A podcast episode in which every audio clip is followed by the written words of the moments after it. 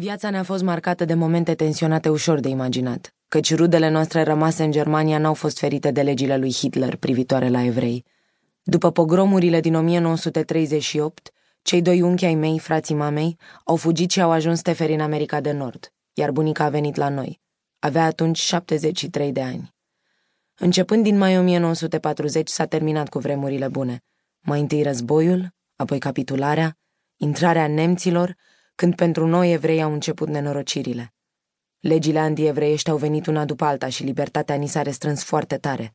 Evreii trebuie să poarte o stea galbenă. Evreii trebuie să-și predea bicicletele. Evreii n-au voie să meargă cu tramvaiul. Evreii n-au voie să circule cu nicio mașină, nici măcar cu una particulară.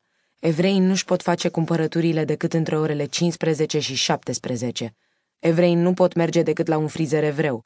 Evreii n-au voie să iasă pe stradă între orele 20 și 6. Evreii n-au voie să frecventeze teatrele, cinematografele și alte locuri de divertisment. Evreii n-au voie să meargă la piscină și nici pe terenurile de tenis, de hockey, ori pe alte terenuri de sport. Evreii n-au voie să practice canotajul. Evreii n-au voie să practice niciun sport în spațiul public. După ora 8 seara, evrei nu mai au voie să stea în propria grădină și nici la cunoștințe de ale lor. Evrei n-au voie să meargă acasă la creștini, evreii trebuie să meargă la școli evreiești și așa mai departe. Așa ne-am dus traiul de pe o zi pe alta, fiindu-ne interzis să facem ba una, ba alta. Jacques îmi spune mereu, nu mai îndrăznesc să fac nimic, căci mi-e teamă să nu fie interzis. În vara lui 1941, bunica s-a îmbolnăvit grav. A trebuit să fie operată și de aniversarea mea nu s-a ales mare lucru. La fel s-a întâmplat și în vara lui 1940, când războiul tocmai se terminase în țările de jos. Bunica a murit în ianuarie 1942. Nimeni nu știe cât mă gândesc la ea și cât o mai iubesc încă.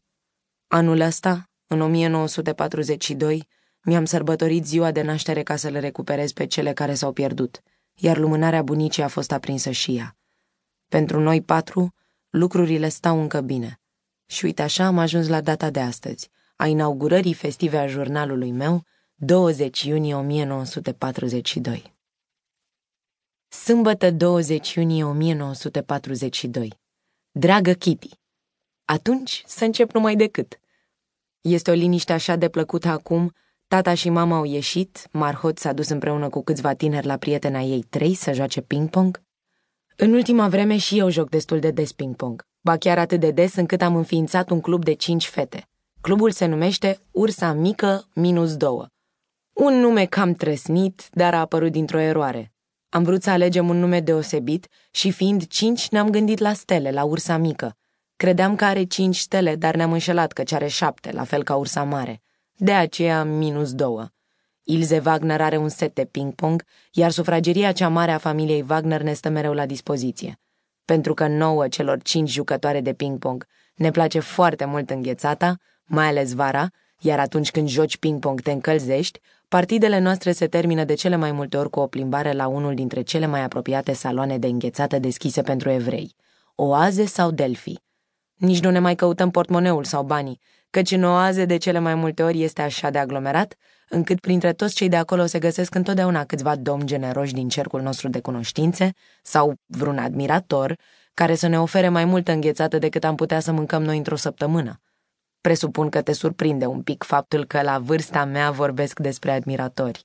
Din păcate, sau în unele cazuri deloc din păcate, acest rău pare imposibil de evitat în școala noastră.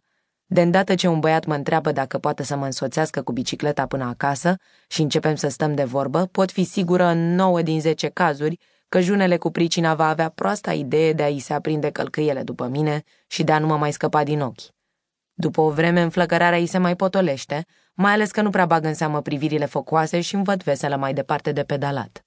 Dacă se îngroașă gluma, fac în așa fel încât bicicleta să mi se clatine puțin, geanta îmi cade, tânărul din galanterie trebuie să se dea jos și după ce mi-am recăpătat geanta, am trecut deja la un alt subiect de discuție. Și ăștia sunt încă inofensivi. Există, bineînțeles, și dintre aceia care trimit bezele sau încearcă să mă prindă de braț dar greșesc cu siguranță adresa, căci atunci cobor de pe bicicletă și refuz să le mai accept compania, ori fac pe ofensata și le spun, scurt pe doi, că e cazul să plece acasă. Gata, am stabilit bazele prieteniei noastre. Pe mâine, a ta, Ane.